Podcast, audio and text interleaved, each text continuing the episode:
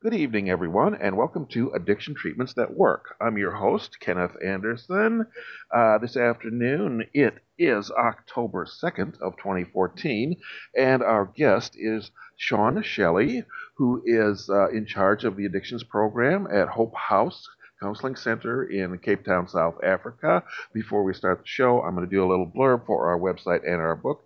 Our website is hamsnetwork.org. We are a free of charge lay led support group for people who want to make any positive change in their drinking habits, from safer drinking to reduce drinking to quitting altogether. Our book is called How to Change Your Drinking, a harm reduction guide to alcohol. It's available from Amazon. For more information, go to hamsnetwork.org slash book. Our guest, Shaun, is with us right now. How are you doing? I'm good, thanks, Kenneth. How are you? I'm doing great. I'm doing great.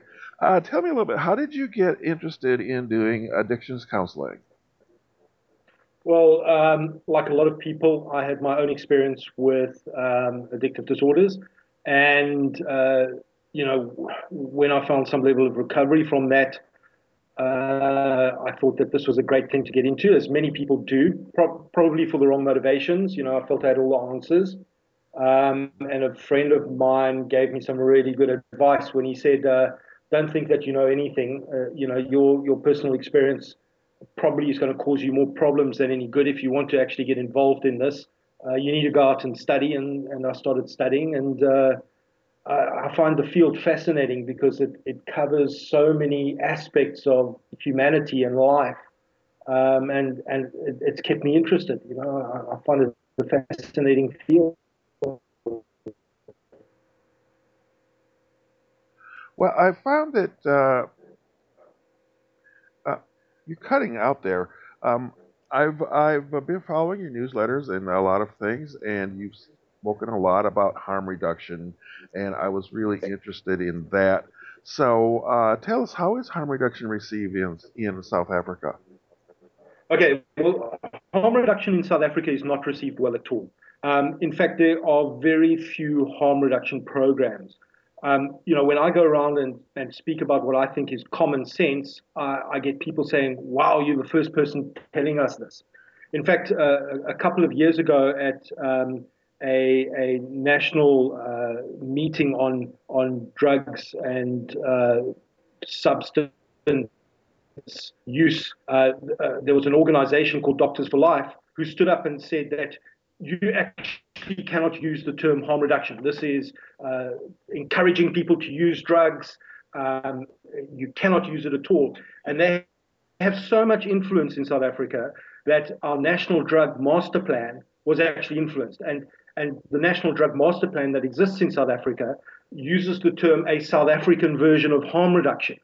And they have a working committee trying to define what harm reduction is, which is absolutely crazy. I mean, you can find the definition of harm reduction on any uh, World World World Health Organization website, you know, any UNODC website, you can find a working definition of harm reduction. So harm reduction in South Africa is is very much frowned upon. It's we have no state-funded um, maintenance programs for you know opioid maintenance programs uh, whatsoever. The only thing that is funded in a very small way is very short-term 14 day detox, seven to 14 day detox. That's it. Um, so, you know, it's an uphill battle in South Africa. Uh, we don't really have much harm reduction at all. So, if someone wants to go on maintenance, for example, methadone or buprenorphine, I mean, do they have to pay out of their own pocket? Can they do it?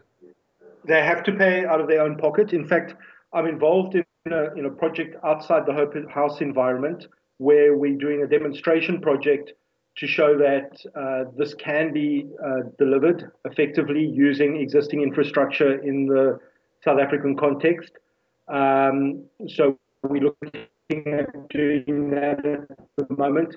Uh, there is only one other program that I'm aware of in South Africa, which is being run on a trial basis, um, and they have a total of 42 people currently on opioid maintenance therapies. Uh, we hope to have about 120 people in this demonstration project, but that's it. You know, otherwise you've got to pay for it out of your own pocket. How about needle exchange? Is the are there needle exchanges there? Nope. Uh, in fact, once again, the project that I'm that I'm working on, we will be offering one of the first needle exchanges. Um, there is a, a needle exchange project that was running. It stops in October, but that was targeted specifically for uh, the MSM, the men having sex with men population, um, and that was the only uh, needle exchange program in in the Cape Town area that I'm aware of. Um, and as for the rest of the country, there might be isolated uh, pockets where some level of needle exchange is taking place, but certainly it's not common. It's pretty much frowned upon, um, and it's not seen as as part of the necessary services. Mm-hmm.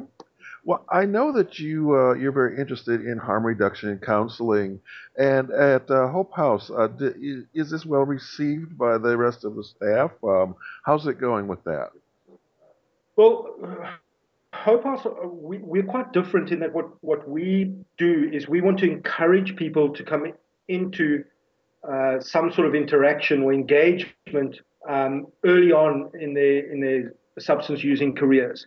So we we do not have an abstinence based model, and as far as I know, we are the only treatment program in Cape Town which doesn't have an abstinence based approach. Um, what that means is, is we deliver a basket of services um, that range from harm reduction um, right through the continuum to uh, sort of some abstinence-based services for people who want that.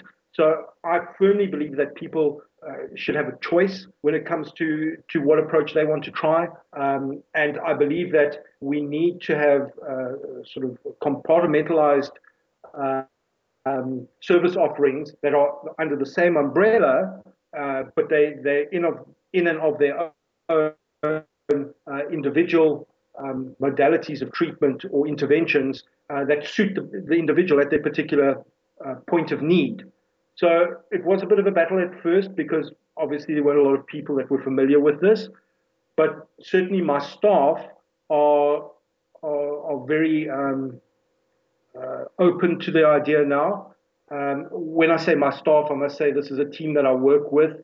Uh, you know, I'm I'm just a, a, a, sort of employee of Hope House, although I head up their addiction program. So I don't want to give the impression that I head up Hope House. That's not the case.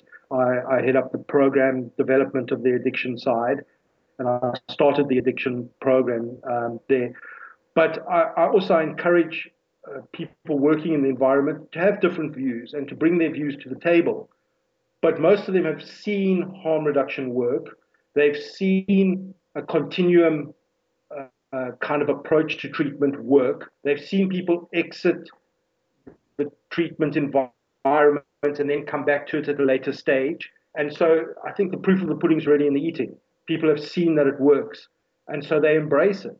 And I've got, I've got some people who, who have been very firmly um, entrenched in 12 step philosophies who've come along and said, actually, you know this actually makes a lot of sense.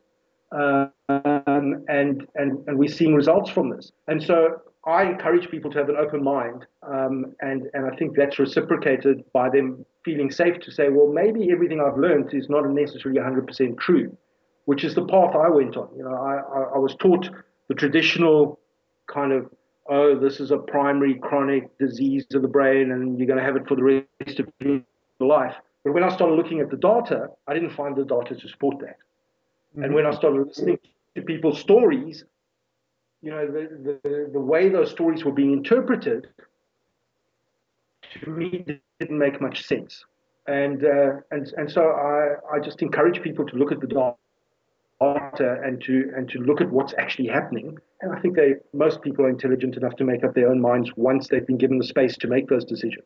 So you know the people who I work with at Hope House are fantastic, you know, and they um, they embrace these what what might be new ideas to them, and uh, and and I think we've got a successful team there. Yeah. Mm-hmm.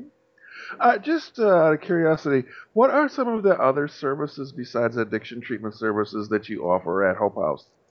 Okay, Hope House as a, as a wider environment um, was started about eight years ago, and they offer a, a lot of counseling interventions because we have a lot of communities here that don't have ac- any sort of access to counselling. They don't have um, you know funded medical services at all, so they don't have ac- access to uh, uh, psychologists or even just general lay counsellors. So Hope House started off providing counselling services um, across quite a wide range of areas. You know, so from children who've been victims of sexual abuse uh, to marriage counselling to uh, people who've been in abusive relationships, that kind of thing. And then uh, a couple of about two and a half years ago, um, they asked me to start the the addiction side of it. Um, so on the addiction side, which I can I can speak more clearly about, we offer um, services to adults um, it's a walk-in service, very low barriers to entry. Uh, there's no cost involved in it whatsoever.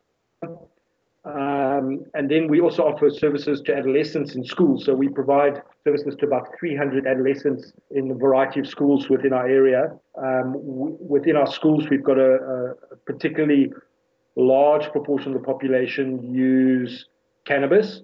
Um, once again, we get a lot of criticism because we don't necessarily focus on the cannabis use. We say, what's going on in your life? You know, um, let's deal with that. The, the, cannabis use is incidental, and what really what we're trying to do is we're trying to prevent the migration from um, from cannabis use to methamphetamine use. We've got a, a large proportion of, of, our local populations uh, are use methamphetamine. Um, heroin hasn't been particularly a, a, big problem in most of these communities, but certainly we're seeing a lot more heroin use um, now within the communities. Uh, but majority have been methamphetamine users. And so with the adolescent population, what we're trying to stop is, is the migration to methamphetamine but through problem solving techniques and helping them improve family relationships, um, helping them make conscious decisions around drug use. You know, we personally, I've got no feeling towards drug use. I don't have any animosity towards it. I don't think it's good. I don't think it's bad. It is what it is. Mm-hmm. And people should be empowered to make their own choices rather than being told what they should be doing or not be doing, in my opinion.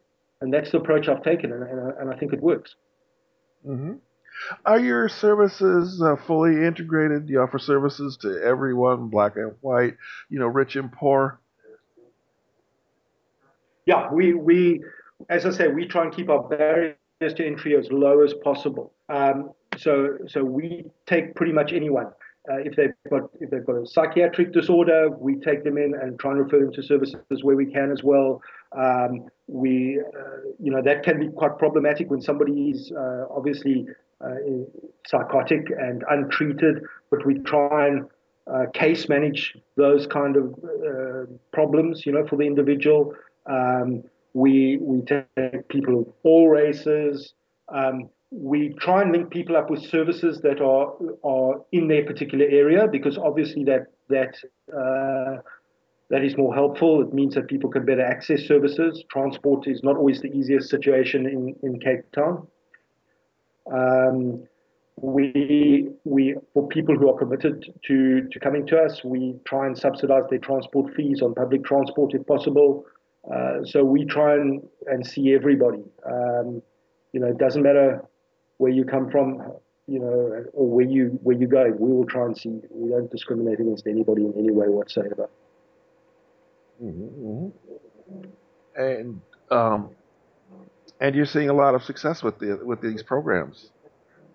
Yeah, uh, we do have. I'm I'm actually busy planning some uh, formalized studies which can be peer reviewed over the next couple of years. Um, my my aim is to develop what I refer to as a as a cumulative continuum based program of treatment, where we can embrace harm reduction principles and abstinence based principles in the same uh, treatment setting along a continuum, um, where people can come in and right from the outset, if they're just doing an initial assessment, they can uh, get a brief intervention at that stage, which sometimes is sufficient for people to change their lives quite dramatically. Um, but then, if they want to, they can they can just get a harm reduction component, uh, learn how to use more safely, less dangerously, so that they can survive their, their substance using career, for lack of a better word. Uh, um, and I want that continuum to continue until they've reached their goals and then try and help people reintegrate into society again. You know, uh, in the South African context, we've got very high uh, rates of unemployment. Obviously, people have been criminalized and they've got uh, criminal records because they've been uh, arrested for having you know, a small amount of cannabis on them. Uh, you know, it becomes more difficult. So we want to try and help facilitate uh, integration back into society. And but we have a number of problems within the South African context, which which you perhaps don't have in the American context. You know, the high unemployment, the legacy of apartheid in South Africa, very highly um, dislocated communities which have been relocated forcefully by law within within a generation. You know, so so those are problems that we have to deal with. And I often feel that that that you know politically, we, we're seeing the demonization of drugs. We're seeing people focus on the drugs, but actually it's our communities that need to be focused on. And I think that translates not only at community level, but also at individual level. Um, if people stop worrying about my drug use and actually start worrying about what makes my life easier,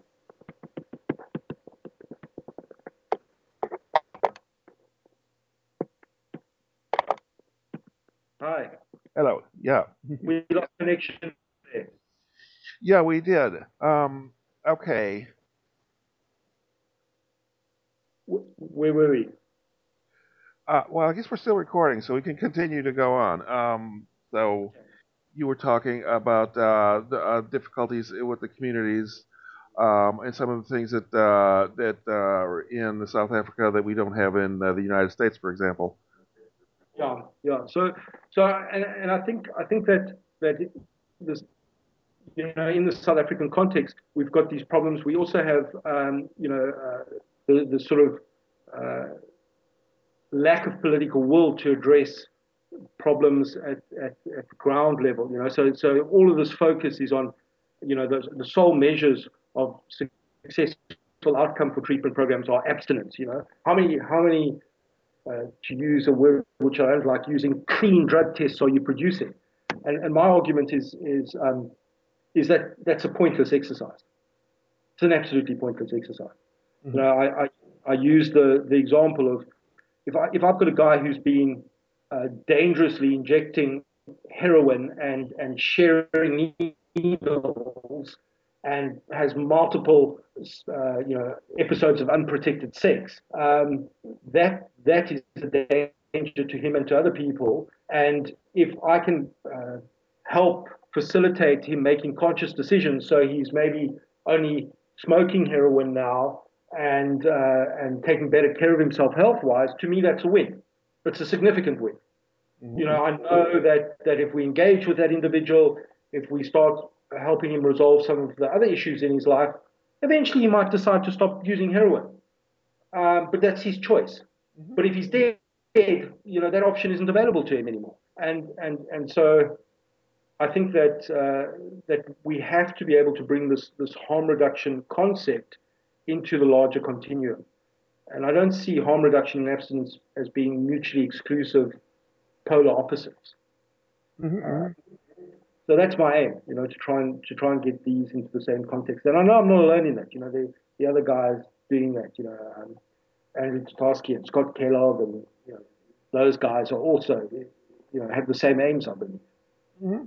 Yeah, you know, harm reduction has always really been inclusive of abstinence as one possible goal. I mean, harm reduction has offered many possible goals. You know, people can be safer, they can use less, they can decide to quit, and harm reduction will support anything. It's been uh, much more from the other side. The abstinence only people say, we have the right answer, we have the only true way, and anything else is inadequate. You know? Yeah, and, and, of course, a lot of that is based on false premises. You know, it's based on the on on, on the assumption that that uh, everybody who uh, who has the, the, so-called symptoms of a substance use disorder falls into the into that the sort of extreme end of the bell curve. You know, they're the worst ten percent. You know, mm-hmm. and and you know if if we if we only looked at the number of people who died from influenza or who were hospitalized for influenza, we would we would we would look at flu as a totally different thing, you know. And that's what's happened in the addiction field. We've only looked at a very small portion of of the population, and we've assumed that everybody looks like that, and so we treat everybody the same. You know, I, I, I listened to a guy the other day who um, who was talking about how many years he's been in recovery and all the rest, and you know, when I listened to his story, it sounded like you know he just drank a little bit too much when he happened to be at university. You know, no more than anybody else. But mm-hmm. there's this mythology that's built up around it that, oh, you know, because I met the criteria for 20 minutes once in my life, you know, um, for the rest of my life I have to be labeled. Uh, and that and, and and this is carried across into not only into individual lives but also into the whole treatment modality. And I think that we're doing a lot of harm to people um, through that. You know, uh, I was having a discussion with a guy yesterday who runs a mentoring program, and interestingly enough, in that mentoring program, they don't talk about drugs at all. They talk about life problems, and they find naturally people stop using the drugs. There was an interesting study done in our local context here by, by Dr. Katherine Sorsdahl. She, um, she engaged people who'd been admitted into emergency rooms and, and uh, who'd been using uh, some form of substance. And, and they, they did a brief intervention with, with, with the one group. Um, and with the other group, they did uh, four sessions of problem solving therapy you know, a form of cognitive behavioral therapy. They didn't talk about drugs specifically or alcohol use. But the majority of those people just doing problem solving therapy reduced their level of alcohol and drug use. You know, and, and, and that makes sense to me. You know, it's it's drug use and alcohol use when it becomes problematic is usually serving a purpose for that individual. And when we help people try and resolve those issues that are causing conflict within their life, you know, the, the, the, drug use and alcohol use often comes back into a into a more manageable uh, level. Yeah, there's a lot of really interesting research that's being done these days. And uh, one example, um, you know, they did a survey uh, between uh, drugfree.org and OASAS, the New York State Office on Substance Abuse, um, and they found an estimate of there's 23.5 million Americans that uh, overcame an addiction problem, a drug or alcohol problem. But, uh, you know, only about 1.5 million of those, you know, did any formal treatment or AA or anything. So it's like, you know, 22 million, almost over 90%, you know, they did it with natural recovery. Yep, I, have read that research, and and also, um, you know, if we look at the large population studies, we find that the majority of people uh, for lack of a better word, mature out or overcome their issues. You know, and and I think I think this data is essential. You know, we need to look at what what what enables people to mature out, and why is this actually the norm? Um, and then we can sort of get to the answers because because if people aren't maturing out, if they they have longer using careers, there's probably something confounding it. You know, there's there might be uh, socioeconomic issues. There might be, um, uh, you know, co-occurring disorders. Uh, and, and, and, these are the, the, the, real confounders that are keeping people trapped in less than helpful substance use or drug use. And, and, maybe we should look at those rather than, than, the, than labeling the drug as the sole problem. Mm-hmm. I mean, when we start talking to people who actually changed on their own, we kind of see a lot of commonalities. They say, you know, I didn't want to do that anymore. I didn't like that. I made a decision to change because that behavior didn't fit me anymore. And you can say, well, was it hard to change? And a lot of people say, yeah, it was a son of a bitch, but I put out an effort and I made the change because I wanted to, because it was worth it. Absolutely. And and you know, I think I think that a number of people make that point. Obviously, Stanton Peele makes that point quite a lot. Marc Lewis, in his book Memoirs of an Addicted Brain, uh, he makes that point. He's got a new book coming out next year. I, I think uh, Carl Hart makes the point as well. Uh, you know, Anne Fletcher makes the point. Uh, you know, there are a lot of people out there who who are looking at the data and and are saying and, and are listening to people and are saying, listen, there are a lot of commonalities here, and it's and it's people finding new relationships, uh, people finding new meaning in life, people finding that actually this substance or drug use is actually not serving any purpose anymore. And I think that often we prolong the, the, the using careers of many individuals by alienating them, by, by making recovery really difficult for them. And mm. I hmm. think that, that a lot of our treatment programs actually do that. You know, you're setting a person up for failure all the time. You know, people make an improvement and then they have a little slip and, you know, uh, you know, Marlatt spoke about the abstinence violation effect, you know, and I think that those are real concerns about the treatment industry. Mm-hmm, mm-hmm.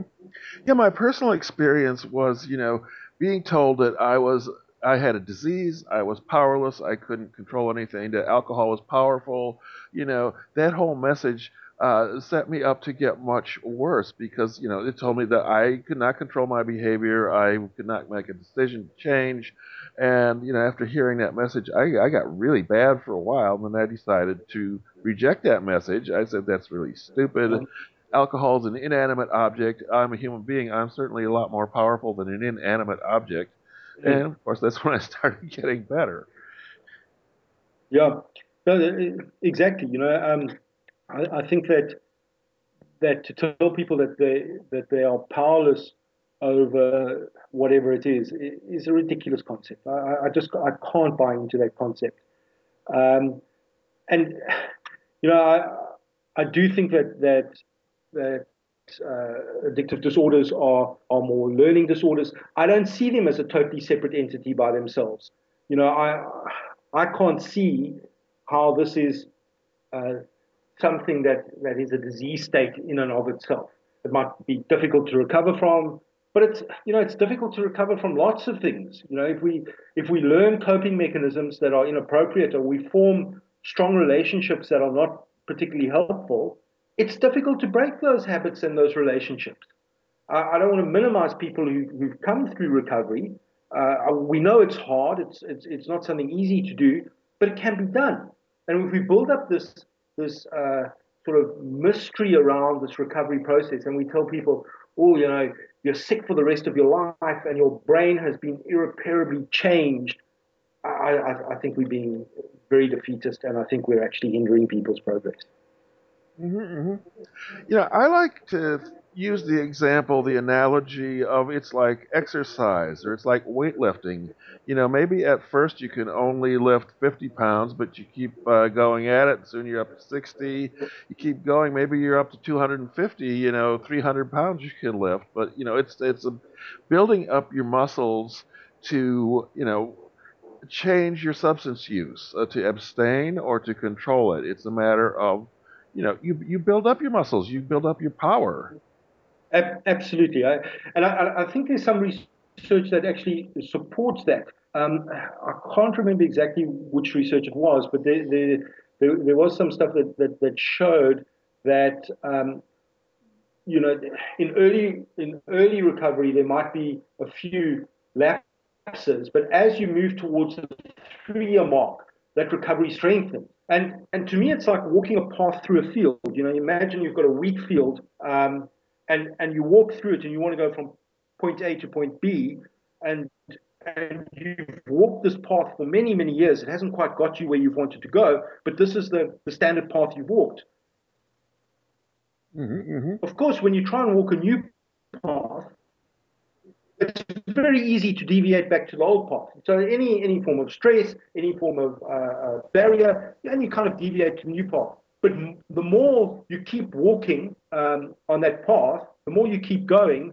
uh, you will you will walk a new path until you eventually find the correct outcome, and that becomes strengthened in you, and it becomes more and more difficult then to fall back into the old path. So yes, it's about persistence, it's about keeping trying. You know, I always use the example with the guys that I deal with. I say, you know, you get you get from on, on a train at station A, and you want to go to station Z, and you travel along, and, and maybe it's at station C, you get off the train. You don't go back to A again. You get on the train again, and you keep going when you're ready to get on the train again. And and I think that, that that's a message we need to carry forward. That that this, uh, you know, to to get out uh, from under the the weight of an addictive disorder is not an easy process, but it's a process that you go through.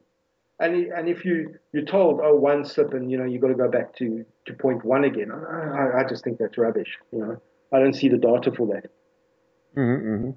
Yeah, you know, when Prochaska was studying cigarette smoking, that's one of the things he saw was kind of this exponential curve. The longer that you were abstinent from cigarettes, the less likely you were to relapse. Absolutely. Yeah, and and and, and I think that's true. And uh, with with any um, substance use disorder as well, uh, I, I think that that's true. And and like we learn to use substances, we can learn not to use substances. But I don't think this is the domain of addiction. You know, I, I think it's the domain of, of, of being human. You know, we, we get all these pictures of brain changes and all the rest, and, and we, we confound the issue by by uh, ascribing the toxic effects of the drug on addiction, which is not. It's you know those are two separate entities, um, and and and we see this addiction thing as something which is almost alien. You know, it's it, it's something that that oh you know this special group of people have, and, and that's absolute rubbish. You know, it's part of the human condition.